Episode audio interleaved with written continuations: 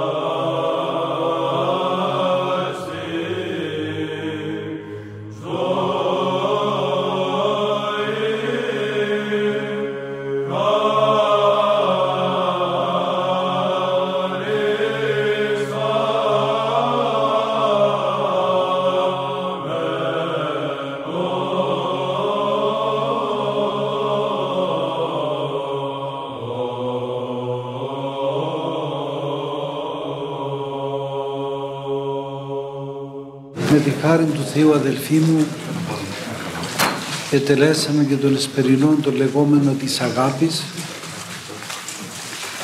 Και δεν υπάρχει βέβαια μέσα στην ορθόδοξη ζωή και λατρεία καμία ακολουθία που δεν είναι ακολουθία της αγάπης. Διότι ακριβώς μέσα στην ακολουθία τι σκοπεύουμε τι θέλουμε δια της ακολουθίας. Τι είναι η ακολουθία; Η ακολουθία είναι προσευχή.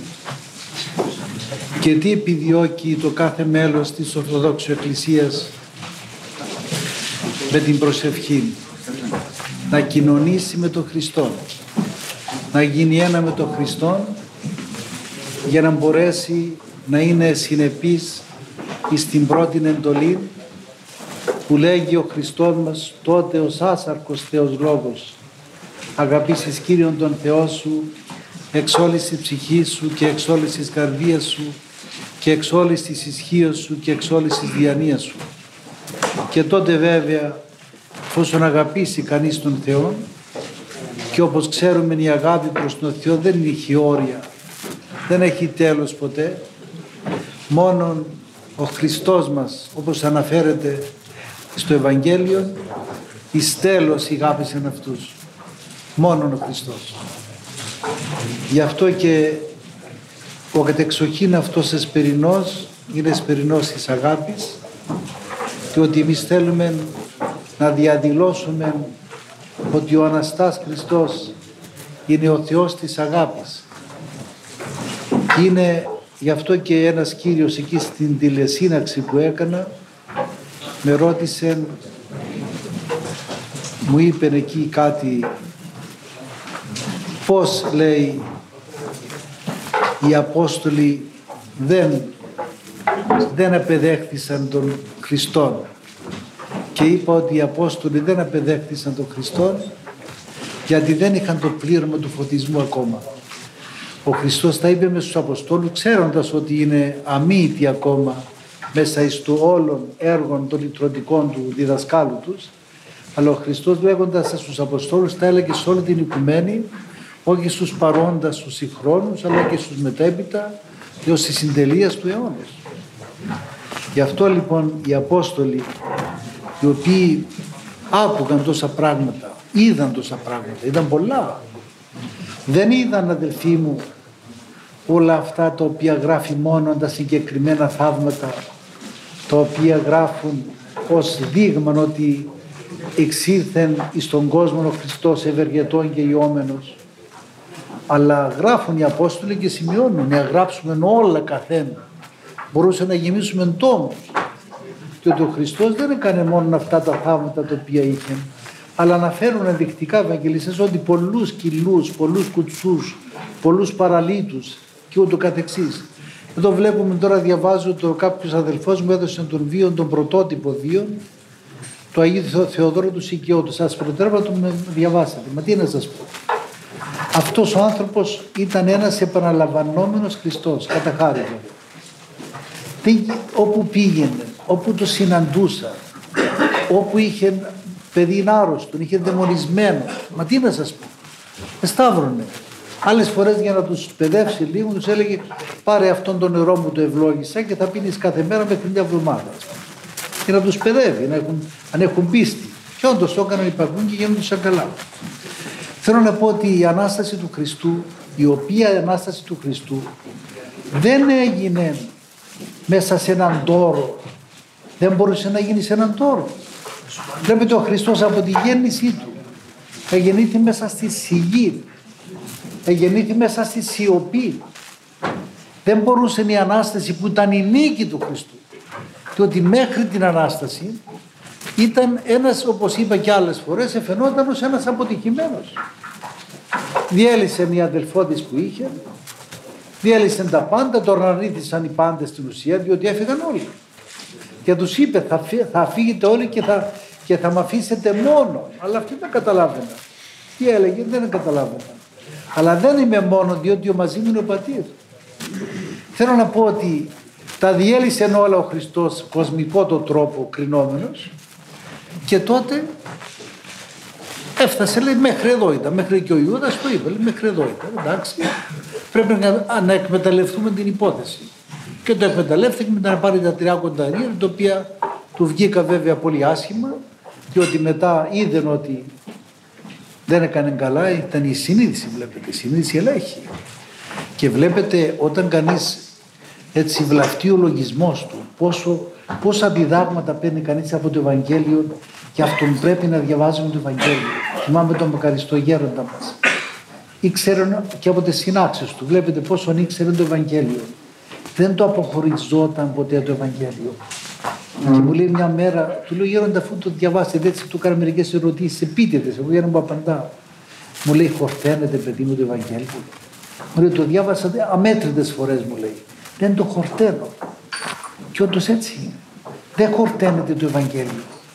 Γι' αυτό μέσα στο Ευαγγέλιο φαίνεται εκεί πέρα ότι ο Χριστός ενεργούσε μερικές στιγμές και ρηγματοδός ως θεάνθρωπος. Βλέπετε εκεί στο το ότι ήρθε το φως έπεσε, έβγαινε το φως από τον εαυτό του και λέει από τη λάψη του φωτός αυτή που θα το συλλάβω λέει έπεσε χαμέ και τότε σκέφτηκαν ότι πρέπει κάποιος και σκέφτηκαν με ανθρώπινα δεδομένα βέβαια. Που να καταλάβουν ότι αυτός είναι όντως Θεός και το φως που είχε μέσα του ήταν φως της θεότητος.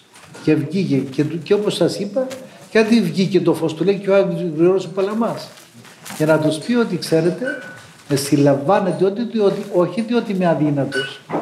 Και τους του είπε ενηγματοδός και άλλο πού να καταλάβω δεν μπορώ να κατεβάσω στιγμή χρόνου, ερυπείο οφθαλμού, λεγεώνες αγγε, αγγέλων.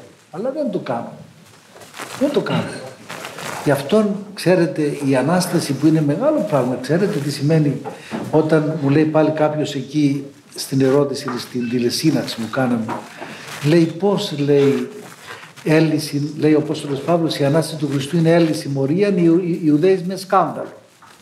Διότι ακριβώς και οι Έλληνες σαν φιλόσοφοι και σαν ορθολογιστές δεν μπορούσαν να καταλάβουν ότι ξέρεις να στείνεται εκ νεκρών ο άνθρωπος, είναι δυνατό. Γι' αυτό όταν ο Απόστολος Παύλος πήγε στον Άριο Πάγο για να πήγε τον Αναστάντα εκ νεκρών όλοι τον Ιουχάιζε. Λέει, ακουσόμεθα σου και πάλι. Δηλαδή, άσε μας ήσυχους και θα δούμε. Δεν μπορούσαν. Οι Εβραίοι ήταν σκάνδαλο για αυτούς. Δεν μπορούσε κανένα να αναστηθεί εκ νεκρών. ήταν κάτι το οποίο ήταν πέρα από την λογική, πέρα από την φύση, πέρα από τα ανθρώπινα δεδομένα. Που δεν μπορεί ο άνθρωπος χωρίς το πνεύμα του Άγιον να φύγει από τα ανθρώπινα δεδομένα και από την ανθρώπινη λογικοκρατική θεώρηση. Γι' αυτό βλέπετε ότι η Ανάσταση του Χριστού τον κάνει τόσο ταπεινών που σήμερα σκεφτόμουν στο κελί μου έτσι έκανα λίγο όπως είναι εκεί και λέω κοίταξε ο Χριστός ανεστήθη μέσα στη σιγή και που φαίνεται από το σημερινό Ευαγγέλιο φαίνεται. Λέει ήταν συνηγμένοι λέει οι μαθητέ δια των φόβων των Ιουδαίων, ήταν και κλεισμένων των θυρών. Ο Χριστός ήταν ο διδάσκαλος του Αναστάς και αυτοί ήταν και κλεισμένοι, φοβισμένοι, αμπαρωμένοι. Γιατί φοβούν τον τους Ιουδαίους. Ήταν τέτοιο φοβερό το κλίμα. Ήταν τέτοια φοβερή η ατμόσφαιρα αυτή λόγω του προσώπου του Χριστού που ήταν φοβισμένοι όχι μόνο φοβισμένοι, τρομαγμένοι. Γι' αυτό ο Χριστός μας βλέπετε ανεστήθη εκ νεκρών μέσα στη σιωπή, μέσα στην αφάνεια. Και όπως είπα και σε αυτούς τους τηλεθεατές που ήταν και μου είπαν τελικά ήταν πέρα από 2.000 διότι ήταν 970 λόγω καθένας είχε στο σπίτι 5, 4 άτομα, 3, 6 άτομα, άλλος είχε 7 άτομα. Τέλος πάντων και πραγματικά έτσι οι άνθρωποι ας πούμε έχουν, μένουν εννοεί σε αυτό το ζήτημα της Αναστάσεως και όμως ήταν εν το κρυπτό. Και όπως είπα, επαναλαμβάνω, δεν εφανερώθη ο Χριστός, δεν μπορούσε να φανερωθεί στον Πιλάτο. Μπορούσε. Δεν μπορούσε να φανερωθεί στους γραμματείς αυτούς τους, τους τεσοχές αυτές, τις Ναι. Δεν μπορούσε να φανερωθεί στο, ελάτε. Ε, καταλάβετε το λάθος σας. Εγώ είμαι αυτός που με ανέστη εκ νεκρών. Δεν είπα. Γιατί δεν ήθελε να θίξει την ελευθερία του προσώπου. Τότε μεταξύ μας και αυτοί ήταν τόσο σκοτισμένοι που κι αν φανερώνουν μπροστά τους δεν θα επίθονται. Όταν έκοψε του μάλχου το αυτή μπροστά υπάρχει πιο από το πράγμα να το το κόψει ο Πέτρος και αυτός να πάει να το, το βάλει και να το ενώσει. Το πήρε και το έδωσε. Ούτε φαινόταν τίποτα. Και εν τούτης τίποτα, είπαν ότι είναι μαγείες. Όπως έλεγαν στους μάρτυρες. Οι μάρτυρες έκαναν τόσα προ, προκλητικό το τρόπο θαύματα και οι τεμπελοί όλοι ότι είναι μάγοι. Κάνουν μαγείες. Είναι ο βλαμμένος λογισμός. Γι' αυτό ξέρετε η ορτή της Αναστάσεως είναι όχι μόνο η ορτή της χαράς. Για μένα αυτό είναι έναν μοριοστό, έναν πολύ μικρό πράγμα. Είναι η νίκη κατά του θανάτου. Και ο άνθρωπος του δίνεται η δυνατότητα να κοινωνεί της αιωνιότητας. Μεγάλο πράγμα. Να κοινωνεί της αιωνιότητας.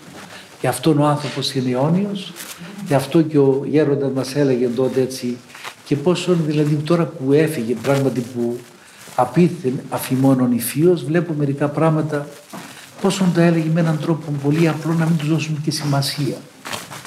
Τότε που ήταν μικρός και είδαν αυτό το έργο που γράψαμε μέσα στο βιογραφία του και είδαν τον Χριστό και του λέει Σοκράτη έπλασα τον άνθρωπο να είναι αιώνιος. Μεγάλο πράγμα, μεγάλη αποκάλυψη. Και ακριβώς πότε βιώνει ο άνθρωπος την αιωνιότητα. Όταν κοινωνεί με τον αιώνιο Χριστό. Γι' αυτόν μου έστειλε κάποιος μια ωραία εγκύκλιο του αφιλοχείου του με τον πρώτο Μαυρογουνίου ο οποίος έχει περιεχόμενο πνευματικό αυτός ο άνθρωπος και ήταν μια ευλογία του ότι είχαν έναν Άγιο Γέροντο, τον Άγιο Ιωστίνο τον Πόποβη. Και γράφει μέσα αιώνιοι συνάδελφοί μου, αιώνιοι συνάδελφοι. Είμαστε όλοι μέλη της αιωνιότητος. Γι' αυτόν ακριβώς ο Αναστάς Χριστός μας δίνει αυτή τη δυνατότητα να βιώνουμε την αιωνιότητα. Διότι δια του θανάτου του, θανάτο, θάνατον πατήσας. 阿弥。